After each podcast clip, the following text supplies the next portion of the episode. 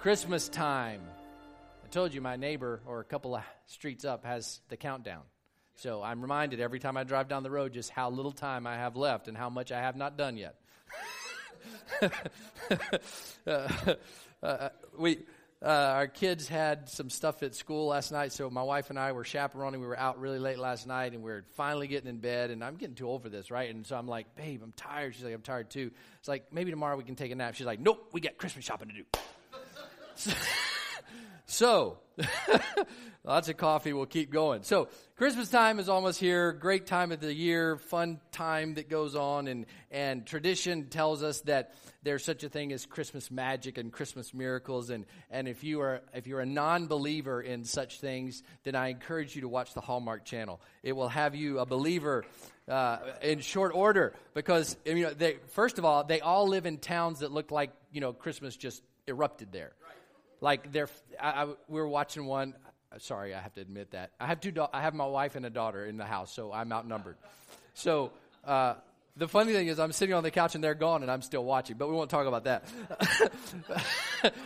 but I'm sitting there, and there, there's a scene where two people are, are, are instant messaging back and forth, and so they have the split screen, and it's both of them, and they're they're sitting. One one the lady's sitting in a overstuffed chair with hot cocoa with marshmallows in the top, and the fireplace in the background is perfect. I mean, the decorations are perfect. The guy who lives alone. Now, what guy does this? The guy who lives alone, his house looks exactly the same, but like a postcard. I'm like, this is not real. This can't be real. But you know, Christmas magic is real, so maybe it is. I don't know. You know, it's the season of the big guy with the red suit, the you know, flying reindeer, and if you've ever watched the Polar Express, you know the bells that the reindeer wear. If you can hear them, you believe in Christmas magic and, and all of these fine things. And I'm sitting at Panera Bread working on this message this uh, just this week. And Christian, pop that picture up. So I'm sitting at the fireplace at Panera Bread, and I'm thinking about the season and the magic of Christmas. And I'm thinking technology has not been kind to Santa. I mean, back in the day, big chimneys, big fireplaces. Now we go ventless gas with not just non sliding doors, but they've got like burglar bars on this thing. So I don't know what Santa has to do these days, but it's a tough gig, and he still only has the same amount of time to do it. I mean, come on, somebody. Christmas magic. That's the real deal. That's a tough deal Santa's got to deal with. I don't know how he does it. I'll tell you this, though. The reality of it is there was uh, a, a, a Christmas that started, right? Tradition's done a lot of things to shape it, but I don't know when Jesus actually was born into this world if we if we really if the world really realized just how why is my this is bad when your iPad does something weird that it's not supposed to do. Um, uh, when when Jesus was born into the world, I mean things changed. The world changed its course, and I don't know that we because of tradition and and uh, just we don't always unpack the significance of that moment in time and and you know some things get lost in history and and, and our, our traditions we pick up and and things that get absorbed into the holiday traditions. And and you know pretty soon we have a moment in time where there's a nativity scene where there's the baby in the manger and there's a, a cow and two goats and and there's two shepherds and there's three wise men. And and we now have this little image right that we even had it on the slide today. It's just it's one of those things that we've kind of captured. And because we kind of, it's just a snapshot in time for us, we don't understand the magnitude of what really transpired when Jesus was born into the world. And so today we're going to talk about we're going to talk about that a little bit. We'll unpack a little bit about the stuff that we probably don't really know about as far as some of the Christmas traditions that we talk about. So we're going to talk about it. And the reason why we're going to talk about that is because today I'm talking about the gift of worship. And it's hard to understand uh, maybe the magnitude of what transpired in that time frame. And so therefore it doesn't really spark any any significant amount of worship out of us. But but we're going to talk about it a little bit unpack it a little bit so we can kind of understand uh, the significance and and ignite a fire in our heart that would begin uh, this heart of worship in us and we're going to talk about what that looks like so let's let's go to uh, the scripture matthew chapter 2 uh, this is part of the, the birth of Jesus and the, the story that is told through the Gospels. And so in Matthew chapter 2, verse number 1, it says, After Jesus was born in Bethlehem in Judea, during the time of King Herod, Magi from the east came to Jerusalem and asked, Where is the one who has been born King of the Jews? And pay attention to this statement here. We saw his star when it rose and have come for one reason to worship him. And we'll skip forward to verse number 9. After they heard the king, they went on their way, and the star they had seen when it rose went ahead of them until it stopped over the place where the child was. When they saw the star, they were overjoyed. And on coming to the house, they saw the child with his mother Mary, and they bowed down and worshiped him. And then they opened their treasures and presented him with gifts of gold, frankincense, and myrrh. Pretty cool story, right? So I just want to. This is the only time that these men, the magi, or they're called wise men, or they're called kings. This is the only time in Scripture these people are mentioned. And so I just want to take a moment, real quick, and just kind of lay a little foundation, help you understand the significance of these guys showing up around the birth time of Jesus. This is the only time the Bible mentions these guys. It doesn't really give us much detail. It just says that they were uh, they were obviously they were, had some means. They were wealthy to some degree, and they were very educated, and they traveled from a very far distance. Uh, I heard uh, one Southern country comedian say that the three wise men were firemen. You're like, what do you mean they're firemen? And the Bible says they come from afar. So down south, it's far, and they were firemen. Never mind. Sorry about that. I, I can't help myself sometimes.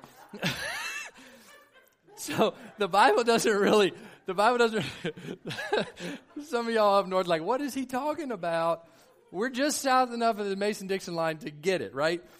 All right. So historians and scholars have researched these people, and we, we just kind of have come to the conclusion that there are three. And, and basically, if you study it out, you find the reason why we say there were three is because there were three gifts. And so we just kind of, history kind of condensed it to three guys. There's even, there's even some names that are potentially attached to these guys, but none of that really is the significant part. The significant part is who they are and what they represent. These, these wise men, these kings came from a culture or a tribe or, or group of people that were very educated. Uh, astrology was a science in those days, and they studied the stars. And not only did they study the stars, but they also were very intellectual people. In fact, when you when you unpack the scripture, you find out one of the things they said was they saw the star when it rose. So they had been studying the sky enough to know that there was a new star in the constellations. That's pretty significant. I wouldn't know if a new star showed up. Of course, where we live, you know, with all the lights, you can't hardly see stars anyway. But in those days, they studied it, they understood it. But here's even more of an, uh, a sneak peek kind of into who these guys were because they studied scripture and scrolls and history from other lands because they were reading from one of the old prophets, the prophet Isaiah, who wrote about the birth of Jesus, right? So these were very well educated, learned men. And so when they saw this star rise, then they took out on a journey to go to where this king was going to be born so that they could worship this king. It's interesting to me. I never really paid attention to it in scripture that they saw the star when it first showed up. So they knew enough about the star, they knew enough about the writings of Isaiah and other prophets that they knew even where approximately this king was going to be born to. And so it was significant that they that they went there because they wanted to pay homage to a new king. Now it, it varies. History varies on where these guys came from. Could have been Persia, Babylon, uh, and it, even as far away as India. So so I, I I started thinking about this. Like these guys traveled from let's say India all the way to Bethlehem. And they didn't have Google Maps, but I do, so I Googled it, right? And I could see just how far, it's like 2,500 miles from a location in India to Bethlehem.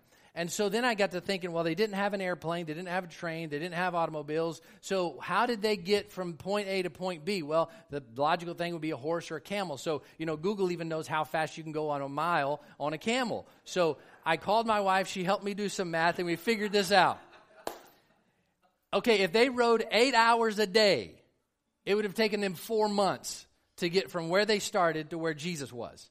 So, first myth we've kind of debunked is they didn't show up when he was in the manger. Okay, so we'll just leave that there. It doesn't really matter. It's fine if you have your nativity scene. You don't have to go and take those guys out of the picture. They're fine. You can leave them. So let's just say they did that. So your average camel gets about two and a half uh, uh, miles an hour. So it's not very fast. And so these guys, let's say, let's say they rode eight hours a day, four months. Let's, they didn't ride eight hours a day, and I'm sure they had a posse with them. I mean, kings don't travel alone. Somebody had to carry the gold and frankincense and myrrh. So you get this train of camels and donkeys, and, and then you get the stubborn donkey, and that probably cost them a couple hours one day. I mean, it took them a long time to get there. That's the point, right? It could have taken them a year.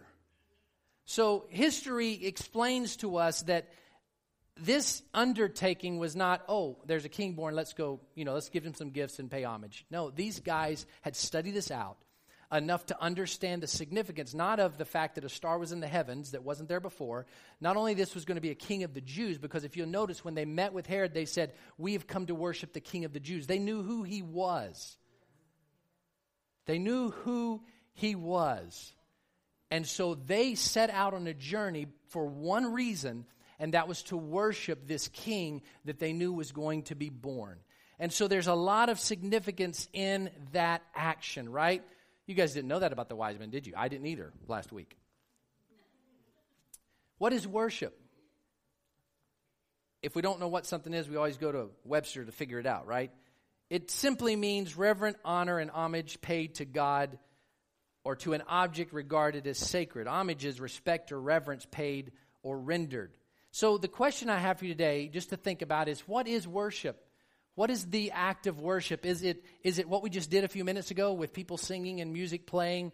Is that worship? Um, is worship something that can only be done in a church building? Is worship something that can only be expressed in the form of, of singing? If that's the case, a lot of us can't worship. Um, is it something that is that's an action? Is it something that I have to do uh, in order to say, okay, I worship today? So, so there's a lot. There's a lot that goes into you know what what this actually is, what the act of worship is. And in the case of these three kings, we call them three, right? In the case of these kings, they went there with the simple focus on worshiping this king that they knew had significance. And so it wasn't about what this king was going to do, was it? Because he was still a child. History says he was somewhere between birth and two years old, because when Herod heard of this, he sent soldiers to Bethlehem to kill every male child that was two years old and younger to try to eliminate this potential threat of a king. Okay, so Jesus could have been, you know, one and a half, maybe close to two years old by the time they showed up. He hadn't done anything, he didn't even have a kingdom. But it wasn't about what this king was able to do, was it? It was about who this king was, wasn't it? So they came all this distance to give, and there's significance in the types of gifts that were picked, but all of this way to, to worship. The Bible says they fell on their knees and they worshiped. So the worship was the focus of their journey. So here's what I have to tell you about the act of worship. I want you to get this. If you take notes, write this down. If you have a, an incredible memory, just remember this. The act of worship is less about what you do and more about the why you do it. Right?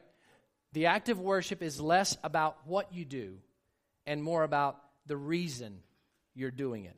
If our worship, for example, is born only as a result of something good that God has done for us, then we misunderstand the true value of worship and we begin to focus on the what as opposed to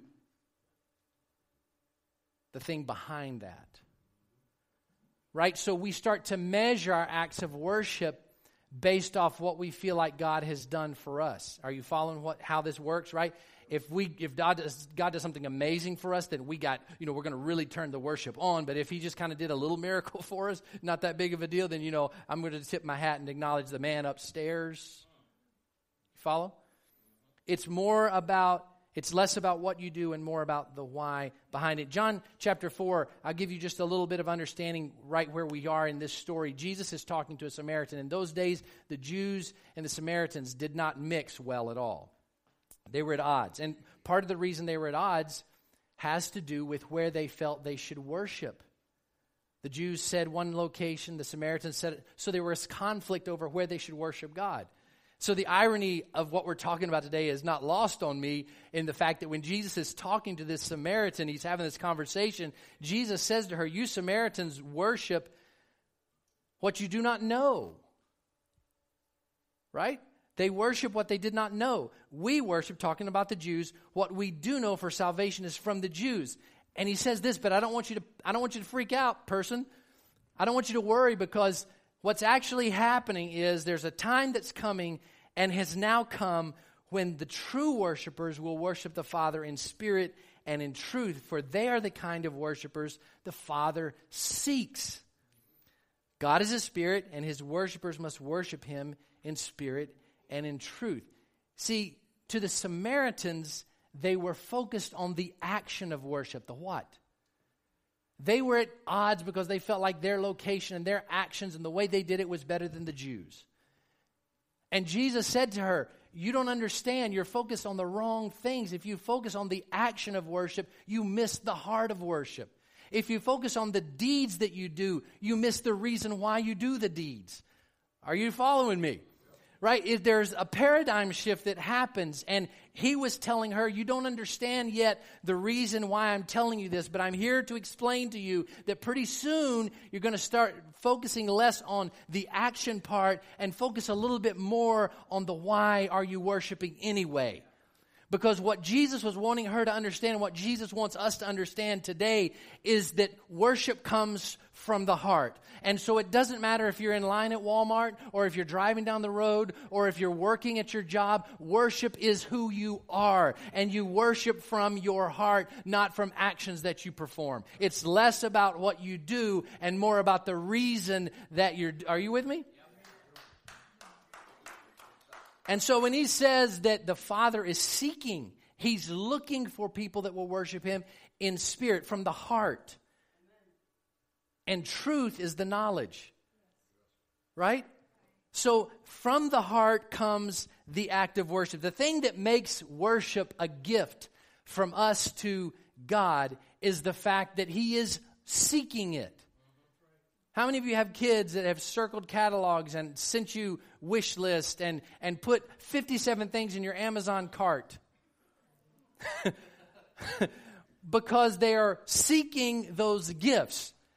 So if you're going to be a good Santa, if you're going to let Santa know what your kids need for Christmas, they've got a list to work with. Right? So the presents aren't going to show up with random things like, I don't know, where did this, why did I get this? I didn't ask for house slippers. I asked for Nintendo. Simply put, if the Father is seeking it, isn't that what we should be giving? Simply put, if He's looking for someone that worships from a heart, that worships and worries less about the actions that they're doing, if they're doing it right or doing it wrong, but let it, lets it come from their heart. If he's looking for that, is that not the best gift to provide? Don't give him lots of actions that don't mean anything. Give the action, the heart of what he's searching for. If he tells you, look, I just want you to worship me from inside, then don't worry about all the actions that you have to focus on whether I'm doing this church thing right or not. Don't worry about those details. Worry about letting this out. Worry about making your journey to find the, the king, not because of something he's done for you, but simply because of who he is and what he represents. True worship is born when you understand I'm worshiping him simply because he's him. Another way to say it is if, if he doesn't give me anything else or do anything else for me, does that determine whether or not I worship him? If it's a gift and if it comes from our heart and if it is a place uh, that is born from within us, and here's the, here's the thing, right? The thing that, that causes something to have value is when you place value on it. If your marriage isn't working very well and you don't value your spouse, then chances are your spouse doesn't feel valued, and chances are there's going to be some problems. It might result in pans flying across the room or holes getting punched in the wall or whatever myriad of things may transpire, lots of arguments and grief and gripes. How many women, okay, we're going to, it's, it's going to get real. How many wives in the room have ever thought, I, I wish my husband would treat me the way he treated me when we were dating? I only got a couple hands. My wife is not allowed to raise her hand. right? Value. What is it when you're doing when you're courting the girl, right? It's a va- I value this this being. And so everything we do is about making sure that person knows that we value them more than every other male in the in the human race, right? And so we we are expressing this value. You get married, you get comfortable and you forget about that kind of stuff and you just get busy with life and you forget to express value. Value is what you place on something. I can tell you all day long how wonderful our Savior is, but until you place value on who He is, your worship will be very anemic or non existent. Does that make sense? These kings came to find this babe in a manger because they valued who he was. That was all they had. They didn't know what he was going to do. They didn't know he was going to raise dead people. They didn't know he was going to feed 5,000 men with uh, a small lunch. They didn't know that he was going to perform all kinds of miracles, turn water into wine, all these amazing things that he did. They had no idea those things were going to happen, did they? No. He was less than two years old. But they valued who he was. They valued him as a king. They valued him as a significant king, the king of the Jews. And so they simply made this journey to go and worship him because of who he was, not what he could do. That is a major paradigm shift for us. We get so used to doing church and doing religious things that we focus on the action and less about why we're doing them to begin with. More about are you doing this right? Are you doing this wrong? How much should I do? How much should I pray? How much should I give? How much should I how much should I be? Where should I show up to church all the time? Where can I pray? Do I have to be in my black chair on Sunday morning to pray? I mean, what is worship? How do I do it? When do I do it? All those things become action uh, involved. They become very they become very natural and very carnal in their existence. When all God is saying to us is push all that stuff to the side. Quit arguing about where it's supposed to be and how it's supposed to be done and focus more on the heart of worship. That's the gift he's looking for is people that will just worship him in spirit. In other words, knowing who he is. Just because he's God, I worship. And the what doesn't really matter. It takes care of itself. When a heart of worship wants out, friend, it'll come out. It'll come out in the way we talk. It'll come out in the way we behave with other people. It'll come out in the way we act to people that do not know Christ. It'll come out in the way we treat our spouse. It'll come out in the way we treat our kids. It'll come out in the way we conduct our business. It'll come out in the way we work our jobs. When we have a heart of worship, it begins to come from in here and shine out. It's, listen, it's not my words that win someone's heart to Christ. It's my actions it's the story I'm telling with the way I'm living that draws people to Christ. And when we have a heart of worship, when it comes from a place within us that says, you know, He's just awesome. And so therefore, worship is just going to come out of me. Another way the scripture says it, he says it this way, which is very odd in our, in our context, but it says, out of your belly will flow rivers of living water. That's a very odd depiction. I mean, we don't go around talking like that, but what that simply means is from your insides will flow out of you something that is significant. They use water because how refreshing is water when you're thirsty?